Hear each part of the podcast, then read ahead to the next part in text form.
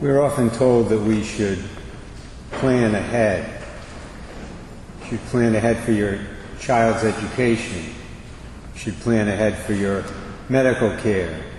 You should plan ahead for emergencies. You should plan ahead for a hurricane. You should plan ahead for your retirement. Planning ahead is normally a good thing. It's a very good thing. Something we're commended for. It's a sign of the fact that we're taking personal responsibility for our lives. It's also an act, or it's a series of actions, through which we exercise a very important virtue, the virtue of prudence. Given all the uncertainties of life on planet Earth, it's prudent for a person to plan ahead. Planning ahead can even be a moral mandate in some circumstances. Children, for example, need their parents plan ahead for them in a responsible manner, especially when they're very young.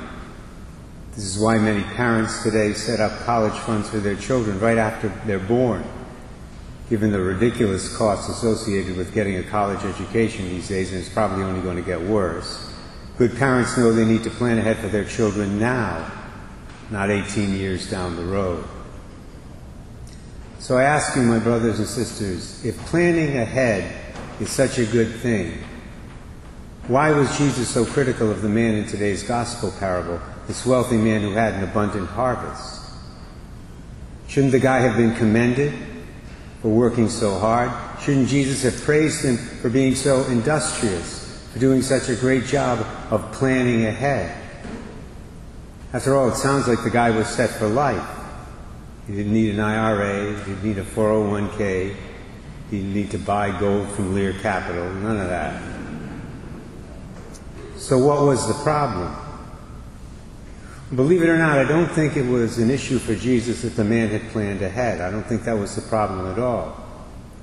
I think the problem Jesus had with this man was that the guy hadn't planned far enough ahead. He had been planning ahead for the next 40 or 50 years, or for however long he expected to live in this world. But his existence was not going to come to an end after his physical death. After his death, which came a lot sooner than he expected, he was going to have to face Almighty God in judgment.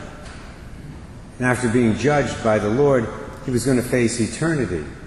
And from what Jesus says here, doesn't sound like this guy was ready for those experiences, since his life was ruled by greed and not by charity.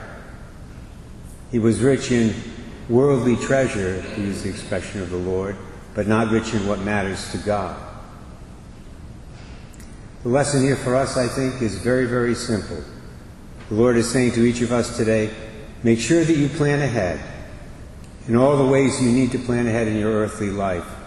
But in the process, always make sure that you're planning far enough ahead. In other words, we need to make sure that we are always preparing, always, for God's merciful judgment, so that whenever it comes today or 30, 40, 50 years from now, we'll be ready. How exactly do we do that? How do we plan ahead for judgment? We plan ahead, first of all, by striving to grow in our relationship with the Lord every day, not just for one hour a week on a Saturday night or a Sunday morning. We plan ahead by taking our Catholic faith seriously and by applying that faith to every aspect and dimension of our lives. That includes our conduct at home, school, work, and it includes our political views as well. Those are also to be informed by our faith. We plan ahead by loving our neighbors as ourselves, by practicing forgiveness, by being concerned for those less fortunate than we are, something the rich man in this parable was not. By the way, here at St. Pius, you can demonstrate your concern for the less fortunate by volunteering to help at our monthly community dinner, which, inter- interestingly enough, is happening tomorrow afternoon at 1. And we plan ahead by repenting when we fail in these areas, which we all do at times. Several years ago, in a homily I gave, I shared with you what I called my mercy equation. It was during the year of mercy. Recognition plus repentance equals reception. That equation has an application in this context. If we recognize our sins and the fact that Jesus died for those sins, and then sincerely repent of those sins, we will receive mercy from the Lord. Recognition of our sins plus repentance of those sins equals reception of God's mercy. And receiving God's mercy is an absolute necessity if we want to plan ahead properly for God's judgment.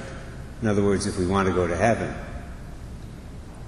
I've often said if we want to live life successfully forwards, which I think we all do, then we need to think backwards. In other words, we have to begin by thinking about the goal we want to attain. Then we need to reflect back on the steps we need to take to get to that goal from wherever it is we are right now. And that's the principle that should guide us in every decision we make in this life, including the decision to repent of our sins. We should ask ourselves is this decision that I'm about to make going to bring me one step closer to my goal, which is heaven, of course? Or will it take me down another road to another place, a place where I definitely don't want to go? The rich man in this parable didn't think of that question when he made the decision to greedily store up his harvest for himself and forget about everybody else.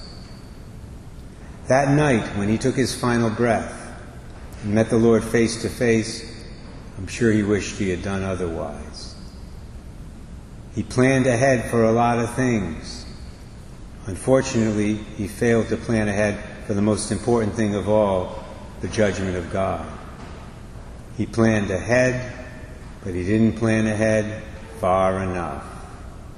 My prayer at this Mass is that each and every one of us in this church this afternoon will learn from this rich man's mistake.